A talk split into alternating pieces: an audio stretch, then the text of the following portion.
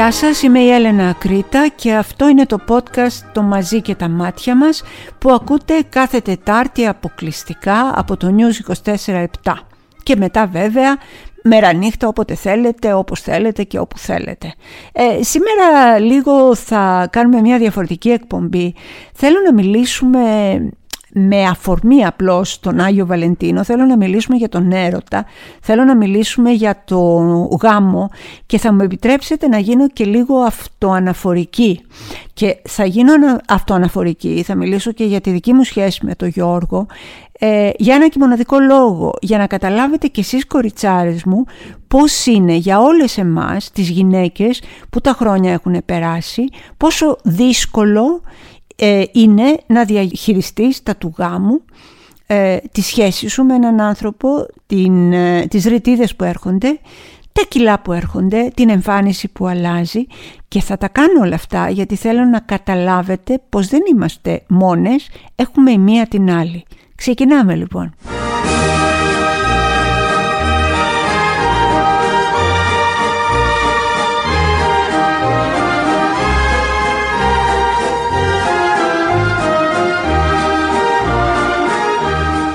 Εμείς, δηλαδή ο άντρας μου και εγώ, ε, τον γιορτάζουμε τον Άγιο Βαλεντίνο. Δεν τον σνομπάρουμε, δεν τον βλέπουμε αφιψηλού, δεν ε, τον αντιμετωπίζουμε τύπου είναι ένας ξενόφερτος ε, Άγιος και όλα αυτά τα σχετικά.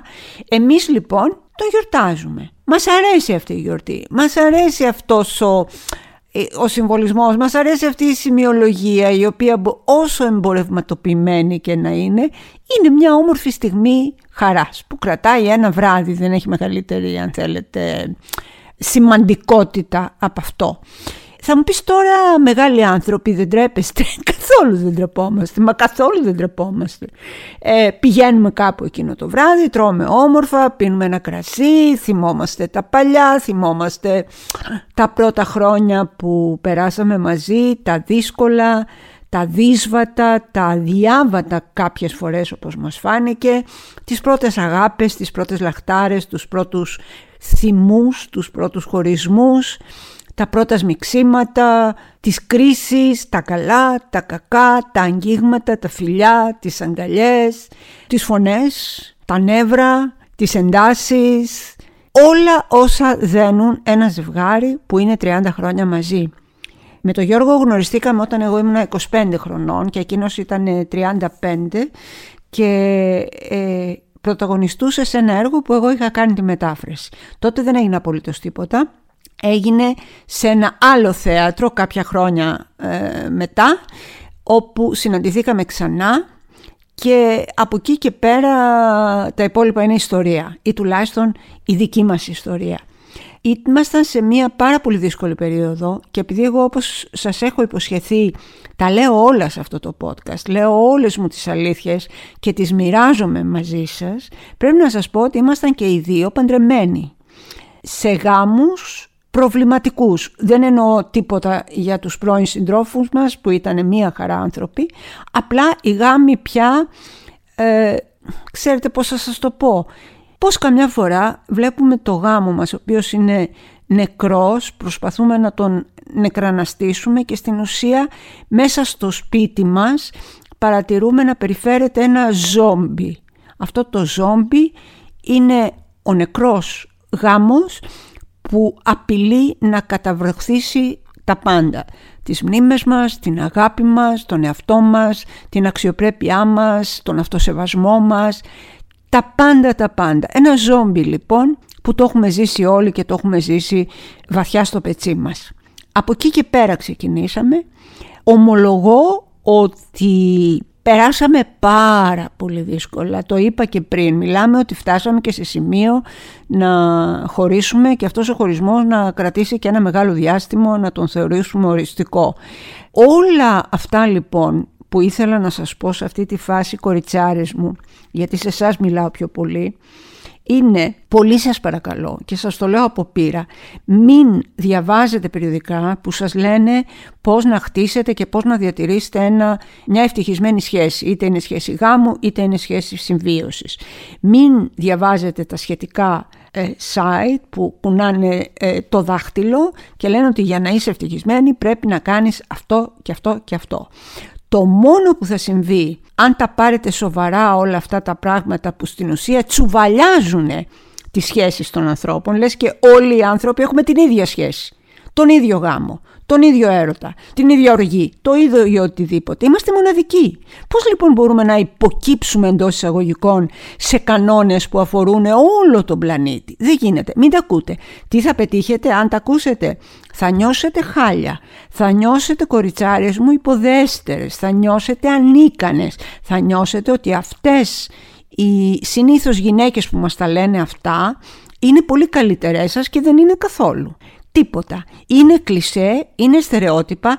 Μην ρυθμίσετε και μην ζήσετε την ε, κοινή σας πορεία με τον ή την ή το σύντροφό σας ε, μαζί με βάση κλισεδάκια που θυμίζουν ε, παλιά περιοδικά με φωτορομάντσα.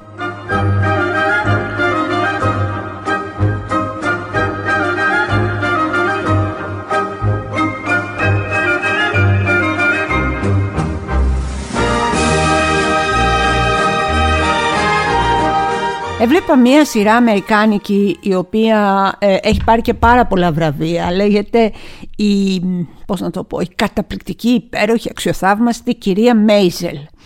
Στο πρώτο επεισόδιο υπάρχει ένα, μια σκηνή η οποία νομίζω ότι ε, εμένα τουλάχιστον με άγγιξε πολύ γιατί την είδα. Τι κάνει λοιπόν αυτή είναι παντρεμένη, έχει δύο παιδιά ξέρω εγώ, έχει ένα παραδοσιακό γάμο, αυτό εκτελήσεται όλο στη Νέα Υόρκη της δεκαετίας του 50, έχει σημασία αυτό. Αυτή λοιπόν για να διατηρήσει τον γάμο αυτόν πετυχημένο παρακολουθεί βήμα-βήμα όλα αυτά τα κλισέ για τα οποία μιλήσαμε πριν. Να είσαι πάντα όμορφη, να είσαι πάντα διαθέσιμη, να είσαι πάντα χαμογελαστή. Όταν γυρίζει από την δουλειά να τον ακούς με φοβερή κατανόηση, να είσαι καλή ακροάτρια, να έχεις μαγειρέψει ένα υπέροχο φαγητό, τα παιδιά να είναι πλημμένα καθαρά και τέλεια για να μην τον εκνευρίσουν, να ε, μην του αντιμιλάς, να κρατάς έτσι μια ισορροπία και όταν το βλέπεις με νεύρα, ε άνθρωπος είναι και αυτός και έχει νεύρα. Ότι και καλά εσύ ας πούμε δεν είσαι άνθρωπος, όχι, μόνο αυτός. Τι κάνει λοιπόν η καταπληκτική κυρία ε, Μέισελ το βράδυ πριν κοιμηθούνε; Πέφτουνε, κοιμούνται, ε, σβήνει το φως, κάθεται αυτή στο σκοτάδι, περιμένει να πάρει ο ύπνος τον άντρα της, να αρχίσει να ροχαλίζει. Όταν αρχίζει λοιπόν ο άντρας να ροχαλίζει, σηκώνεται τυπιτόπ τυπιτόπ σιγά σιγά, ακροπατώντας τα δαχτυλάκια και πάει στο μπάνιο. Πάει στο μπάνιο, καθαρίζει το πρόσωπο που έχει τέλειο make-up, με βαμπάκια, με νερά και τα λοιπά, βάζει κρέμες, βάζει μπικουτί στα μαλλιά και μετά πέφτει και ξανακοιμάται. Το πρωί ξυπνάει μισή ώρα πριν τον άντρα της, κάθεται δηλαδή στη νύχτα, περιμένει τι ώρα θα πάει έξω το πρωί, ξαναπηγαίνει στο μπάνιο, περνάει make-up, κραγιόν, μάσκαρα, ιστορίες, βγάζει τα μπικουτί, χτενίζει τα μαλλιά και ξαναξαπλώνει. Όταν ξυπνάει λοιπόν ο άντρας της τη βλέπει έτσι. Όπως την ε, βρήκε και το βράδυ. Βαμμένη, περιποιημένη και κουκλάρα. Αυτό το κάνει επί χρόνια κάθε βράδυ κάθε βράδυ και κάθε πρωί ζει με το άγχος, δηλαδή δεν μπορεί ούτε τον ύπνο της πια να απολαύσει, να μην δει ο άνδρας της αυτό που είμαστε όλες. Ξεβαμμένες, κουρασμένες, αναμαλιασμένες κτλ. Αυτές οι φρικτές οδηγίες πήραν πάρα πολύ κόσμο στο λαιμό τους. Δεν μιλάω μόνο για τη σχέση, δηλαδή ε, ε, ειλικρινά δεν το πιάνω φεμινιστικά καθόλου, ούτε για το ε, έντονη υποτέλεια στην οποία στην ουσία καλείται να υπηρετήσει η γυναίκα έναν άνδρα, διότι αυτού πρόκειται, είναι μια γκλάμορος δουλάρα αυτή, η οποία κάνει ό,τι μπορεί για να τον έχει ευτυχισμένο, για να όταν εκείνος στραβοκοιτάει ή πηγαίνει με κάποιαν άλλη εκείνη να κάνει τα στραβά μάτια, να μην υψώνει τη φωνή κτλ. κτλ. Θα μου πεις αυτά γινόντουσαν παλιά, όχι. Βρήκα σημερινά site τα οποία λένε τα ίδια. Μην τα ακούτε καθόλου, μην τζιμπάτε καθόλου. Δεν ξέρουν τι τους γίνεται και είμαι σίγουρη ότι όλες αυτές που προσπάθησαν να συντρίψουν το εγώ τους, όλες αυτές που προσπάθησαν να συνθλίψουν την προσωπικότητά τους για να γίνουν κάτι άλλο βγαλμένα από ένα γλώσσι περιοδικό, απέτυχαν νικτρά και έχασαν και τα καλύτερα, τα πιο όμορφα χρόνια της ζωής τους.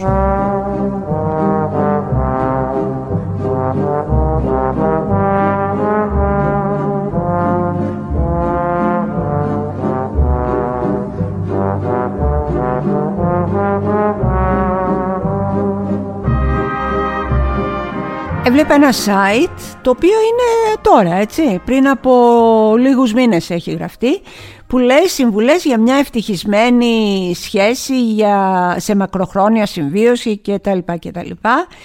Και αν δείτε παρακάτω, σου έρχεται να πας ρε παιδιά να βρεις αυτήν που τα γράφει και να την αρχίσεις τα χαστούκια σας, μιλάω ειλικρινά, λέει όλα τα πράγματα που δεν γίνονται και δεν γίνονται αντικειμενικά, αυτή μας λέει όχι εσείς θα τα κάνετε. Και αν δεν τα κάνετε είστε αποτυχημένες. Να έχεις προσωπικό χρόνο και εσύ και εκείνος να έχετε πάρα πολλά χόμπι. Μιλάμε τώρα για την Ελλάδα του 2021-2022 που είμαστε πνιγμένοι μέχρι το λαιμό στο σκατό με τις καθημερινότητες να έχουμε πάρα πολλά χόμπι. Να κάνουμε κυπουρική, να κάνουμε οριγκάμι, ξέρετε αυτά τα Ιαπωνέζικα με τα χαρτιά, τα λουλουδάκια. Εκείνος να πηγαίνει να κάνει μια ωραία άθληση, να βλέπει τους φίλους του. Να έχουμε προσωπικό χρόνο. Το ένα είναι αυτό. Το άλλο είναι πάντα να έχουμε κοινό μέτωπο απέναντι στα παιδιά. Αυτό έστω ε, με ενός ορίου το δέχομαι. Να μοιραζόμαστε τις δουλειές στο σπίτι δεν τις μοιραζόμαστε τις δουλειές. Ο ένας κάνει περισσότερες, ο άλλος κάνει λιγότερες, ο άλλος κάνει καθόλου, ο άλλος κάνει πάρα πολλές, ο άλλος έχει αναλάβει κάποια πράγματα και βαριέται, είναι άρρωστος, είναι έτσι, είναι γιουβέτσι, εν πάση περιπτώσει. Αυτά τα, τα πράγματα, λες και είμαστε σε κανένα, ε, πώς να σας πω, γερμανικό στρατόπεδο, εσύ θα κάνεις αυτά, εσύ θα κάνεις αυτά, εσύ θα κάνεις αυτά. Αυτά τα πράγματα δεν ισχύουν, δεν υπάρχουν, είναι οι κανόνες που είναι φτιαγμένοι μόνο και μόνο για να αναιρούνται και να τους πετάμε στο καλάθι των χρήστων, να μην τον αφήνετε να φύγει Συγγνώμη. Να μην τον αφήνετε να φύγει ποτέ χωρίς ένα φιλί. Όταν εμείς οι άνθρωποι που ζούμε χρόνια με τον άνθρωπό μας, τον σύντροφό μας κτλ περνάμε φάσεις που μας λέει ο άλλος το πρωί, που είμαστε σε μεγάλη ένταση δηλαδή οι δυο μας και μας λέει ο άλλος το πρωί καλημέρα και λέμε από μέσα μας δεν το πιστεύω. Καλημέρα λέει. Λέει καλημέρα για να σπάσει τα νεύρα. Ε, φτάνουμε σε σημεία παράλογα. Έτσι δεν είναι. Και δεν θα τον αφήνετε εσείς να φύγει ποτέ από ένα φιλί. Είσαι καλά. Ο Γιώργος και εγώ έχουμε βροντίξει πόρτες σε αυτά τα χρόνια ο ένας στον άλλον άπειρες. Δεν είναι. Μετά, παρακάτω να βρίσκεται... Α, παιδιά, αυτό, αυτό το λατρεύω. Να μην ε, ε, σταματήσετε να ψάχνετε το ρομαντισμό του πρώτου καιρού. Λοιπόν, έχουν περάσει τα χρόνια, εντάξει. Έχετε προβλήματα στη δουλειά. Ε, το ένα παιδί κάνει bullying. Το, του κάνουν bullying ενώ στο σχολείο. Το άλλο παιδί το έχεις με πυρετό. Ε, ο ένας νομίζει ότι έχει COVID. Ε, έρχεται μια πεθερά μένει μέσα στο σπίτι. Ζεις την κόλαση, την κόλαση του Δάντε και ακριβώς την κόλαση που κανείς δεν σου... Ε, δεν σε έκανε να ψηλιαστείς όταν φορούσες το άσπρο νηφικό και τα άνθη λεμονιάς και όλα ήταν ωραία. Τι να κάνεις λοιπόν λέει, να μην χάνεις το ρομαντισμό στο γάμο σου. Φτιάξτε λέει ένα βράδυ, κάτω από αυτές τις συνθήκες μιλάμε τώρα, ένα ωραίο περιβάλλον με κεριά, με ένα υπέροχο δείπνο, διότι όλες όπως ξέρετε είμαστε και οι τέλειες ε, μαγείρισες. Ε, ένα υπέροχο δείπνο με απαλή μουσική, βάλε κάτι ελκυστικό, αγόρασε μια καινούρια νυχτικιά και ξαναζήσε τις πρώτες μέρες ότι μόλις αγοράσει την καινούρια νυχτικιά, ρε παιδί μου, ούτε ΔΕΗ πληρώνεις, ούτε άγχη έχεις, ούτε στρες, ούτε κατάθλιψη, ούτε καταπίεσης στη δουλειά σου, ούτε ανεργία, ούτε τίποτα. Πήρες το δαντελένιο το νυχτικό, τελείωσε. Οι πύλες της ευτυχίας είναι ορθάνυχτες για σένα.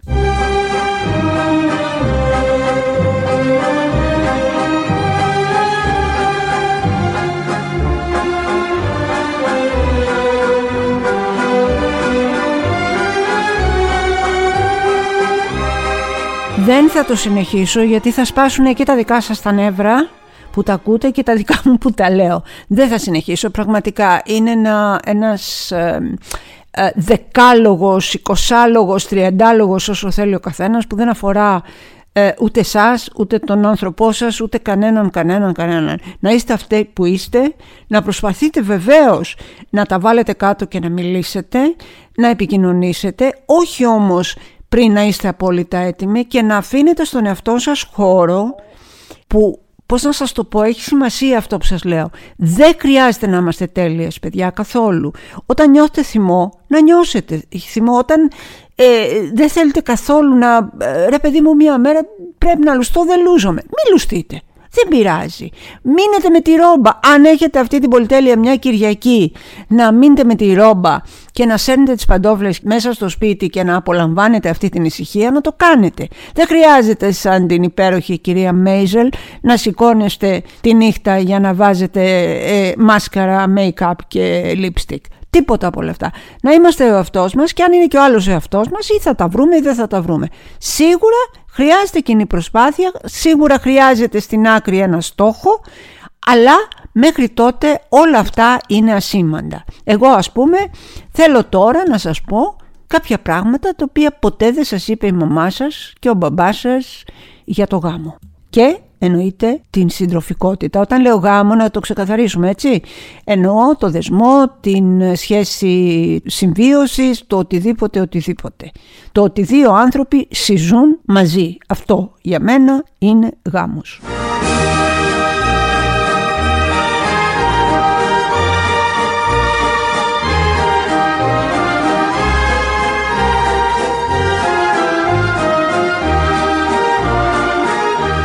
Το πρώτο πράγμα λοιπόν που δεν θα σας πει κανείς είναι ότι καλά θα κάνετε να μην ψάχνετε το άλλο σας μισό. Το άλλο σας μισό δεν υπάρχει. Υπάρχει μόνο στη φαντασία σας και υπάρχει μόνο στο μυαλό σας. Δεν υπάρχει. Και ένας άλλος λόγος που δεν υπάρχει είναι ότι δεν είμαστε μισοί άνθρωποι εμείς. Μισό εγώ, μισό εσύ και ήρθαμε και δέσαμε. Ο καθένας έχει το δικό του χαρακτήρα. Είναι μια απόλυτα αυτόνομη οντότητα και δεν ψάχνουμε το μισό μας, ψάχνουμε να γίνει καλύτερο το όλον το δικό μας. Αυτός λοιπόν είναι και ο πρώτος στόχος. Πρίγκιπες, άσπρα άλογα, άλλα μισά και όλα αυτά όχι δεν υπάρχουν. Μη φάτε το χρόνο σας, τα νιάτα σας, την ομορφιά σας, τη δροσιά σας, τον ενθουσιασμό σας για να βρείτε πράγματα που είναι τόσο δυσέβριτα όσο και ο θησαυρός της χαμένης Ατλαντίδας.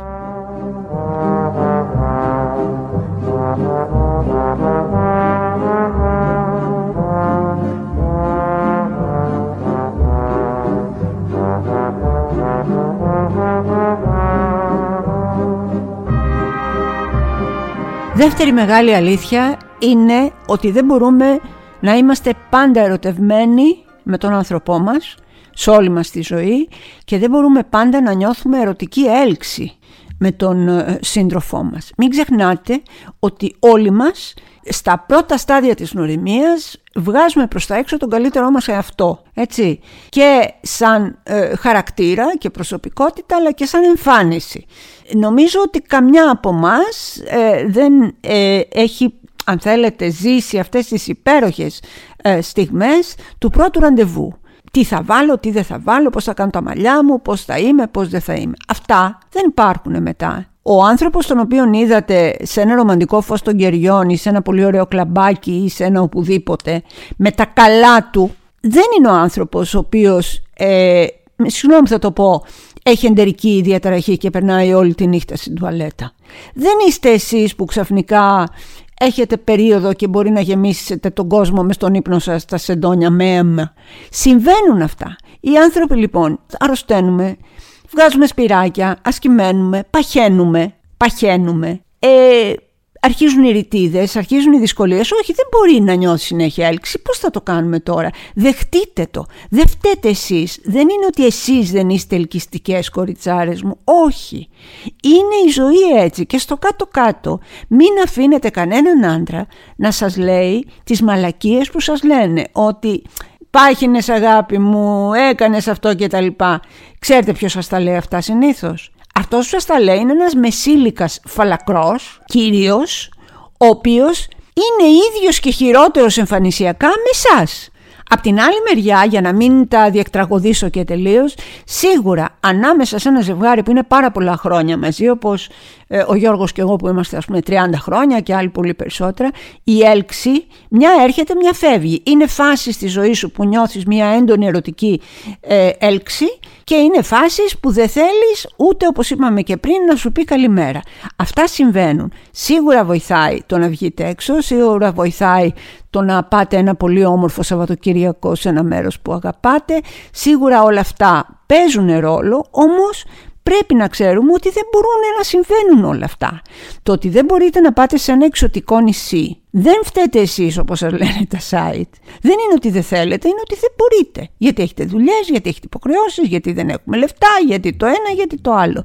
Ζήστε με αυτά που έχετε, αλλά πάνω απ' όλα θέλω να αγαπάτε και να εκτιμάτε τον εαυτό σας.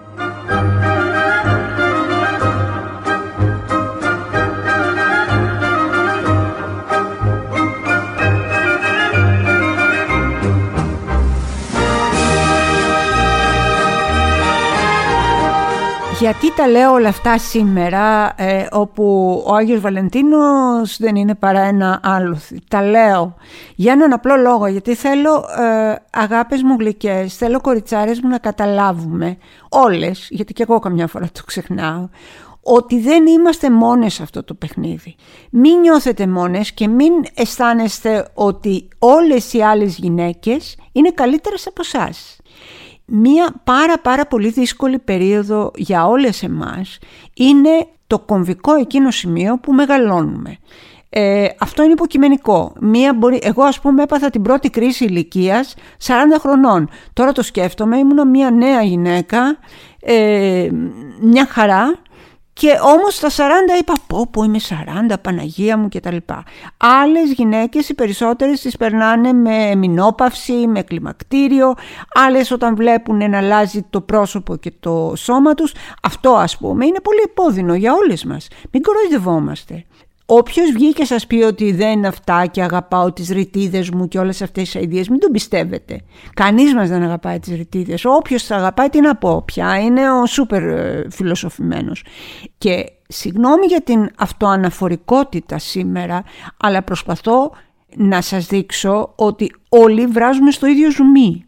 Όταν εμένα άρχισε να αλλάζει το σώμα μου, να βαραίνει το στήθος μου, πέρασα φάση Εκτός όπως σας έχω πει παλιά που δεν πήγαινα να κάνω μαστογραφία γιατί δεν μου άρεσε το στήθος μου που ψιλοκρυβόμουν και από τον άντρα μου για ένα διάστημα. Μικρό μεν, αλλά ψιλοκρυβόμουν. Δεν, δεν ήθελα να, να δει το σώμα που αγάπησε το νεανικό μου ε, να μην είναι πια αυτό που ήταν.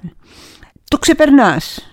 Το ξεπερνάς ξέρεις πώς; Όταν εγώ δηλαδή θυμάμαι και θα σας πω πώς το ξεπέρασα εγώ που πριν πολλά πολλά χρόνια και ξαφνικά όπως είμαι γλιστράω, είμαι γυμνή, πέφτω στην πανιέρα, βάζω τις φωνές, ρουλιάζω, έρχεται ο άντρας μου, με σηκώνει αγκαλιά, με παίρνει, με πάει στο κρεβάτι να τηλεφωνεί στο γιατρό και τα λοιπά και μετά με έντυσε κιόλας γιατί ήμουν αθεόγυμνη και το ξεπεράσαμε έτσι.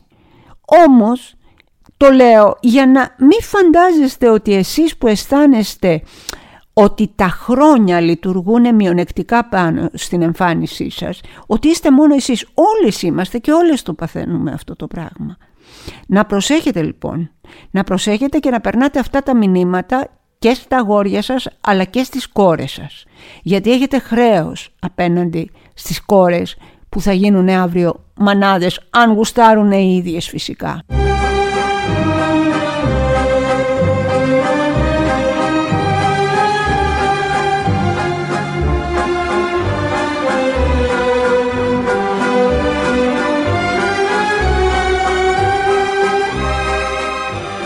Αλλάζουμε θέμα σήμερα και με όλο το σεβασμό α, στις α, απόψεις σας. Θα ήθελα μέσα από την ψυχή μου να σας παρακαλέσω θερμά να μην κρίνετε και να μην κατακρίνετε με τόση ε, ευκολία τον τρόπο που οι γονείς αυτών των ανθρώπων ε, διαχειρίζονται τον πόνο τους. Ακούω πάρα πολλά, ακούω διάφορα. Γιατί βγαίνουν στην τηλεόραση, γιατί μιλάνε στις κάμερες, εγώ δεν θα το έκανα, εγώ θα κλεινόμουν σπίτι μου, εμένα ο πόνος μου θα ήταν βουβός. Εσύ, όχι αυτή. Ο κάθε άνθρωπος έχει δικαίωμα το μεγάλο σπαραγμό, αυτό το σπαραγμό που σου σκίζει τα σωθικά, αυτό το σπαραγμό που σε λιώνει, που σε οδηγεί στο τέλος σου, στο θάνατο μια ώρα αρχίτερα, να τον εκφράσει με όποιο τρόπο εκείνος θεωρεί ότι βοηθάει. Υπάρχουν πάρα πολλοί γονείς που βγαίνουν και δημοσιοποιούν το πρόβλημά τους πρώτον γιατί έχουν ανάγκη να μιλήσουν για το παιδί τους. Έχουν ανάγκη να μοιραστούν το πόσο καλό παιδί ήταν, το πόσο αγαπημένο πλάσμα ήταν, το πόσο σπάνιο, το πόσο μονάκριβο. Έχουν ανάγκη να το μοιραστούν. Το άλλο είναι ότι έχουν ανάγκη κάποιοι ε, γονείς να περάσουν και ένα μήνυμα στους υπόλοιπους. Βλέπουμε ότι αυτή τη στιγμή κρίνουμε εμείς και κατακρίνουμε το πώς αντιδράει ο καθένας και δεν βλέπουμε κάτι σπουδαίο που γίνεται μπρος στα μάτια μας. Οι μανάδες των δολοφονημένων παιδιών έχουν ανοίξει μια τεράστια τεράστια ομπρέλα και κάτω από την ομπρέλα μέσα σε μια σφιχτή αγκαλιά ένα κιόσκι προστασίας, ένα κιόσκι αγκαλιά και κάθε καινούριο άγριο περιστατικό βίας που οδηγεί σε θάνατο, σε αυτό το κιόσκι περιμένουν με ανοιχτή αγκαλιά, με χάδια, με φιλιά και με παρηγοριά τους καινούριους γονείς που έρχονται να προσθέσουν τον πόνο και το σπαραγμό τους στο δικό τους.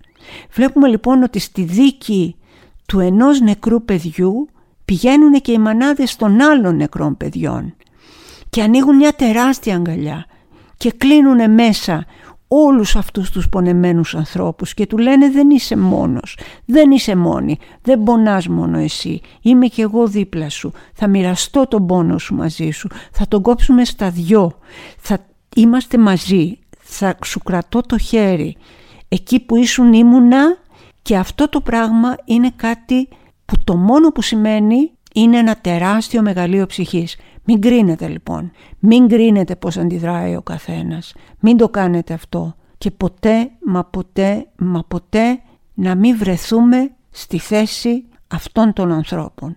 Τιμή και δόξα λοιπόν στην Μάγδα Φίσα, στην Κυριακή το Παλούδι, στη Μαρία Γιακουμάκη, στην ε, μητέρα της Γαρφαλιάς, την κυρία Λέκα Ψαράκου και φυσικά τη μητέρα της Μυρτός, του κοριτσιού που με άγριο τρόπο καταστράφηκε η ζωούλα του πριν από πάρα πάρα πολλά χρόνια. Τιμή και δόξα λοιπόν σε όλες αυτές τις γυναίκες και σε όλους αυτούς τους άνδρες που είναι δίπλα, βιώνουν τον πόνο τους και τον μοιράζονται μαζί με τους συντρόφους τους.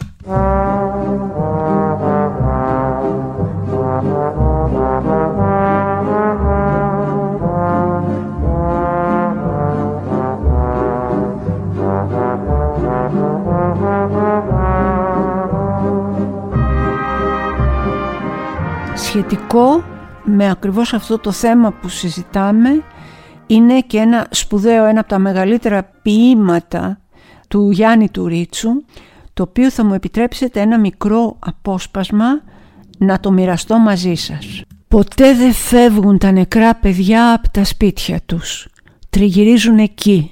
Μπλέκονται στα φουστάνια της μητέρας τους την ώρα που εκείνη ετοιμάζει το φαΐ και ακούει το νερό να κοχλάζει. Πάντα εκεί. Δεν φεύγουν τα νεκρά παιδιά. Μένουν στο σπίτι και κάθε μέρα μεγαλώνουν μέσα στην καρδιά μας. Κι αν κάποτε οι γυναίκες βγάζουν μια κραυγή στον ύπνο τους, είναι που τα κυλοπονάνε πάλι.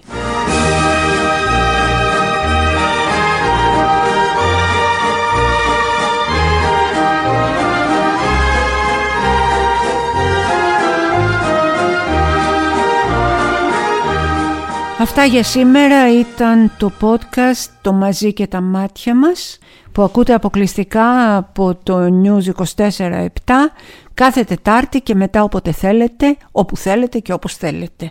Σας ευχαριστώ που μου κρατήσατε συντροφιά. Ε, θέλω να είστε καλά, θέλω να προσέχετε τον εαυτό σας, θέλω να μην μασάτε σε ό,τι δεν σας αφορά ή σας κάνει να νιώθετε μειονεκτικά καθιονδήποτε τρόπο. Να είστε καλά. Τα ξαναλέμε.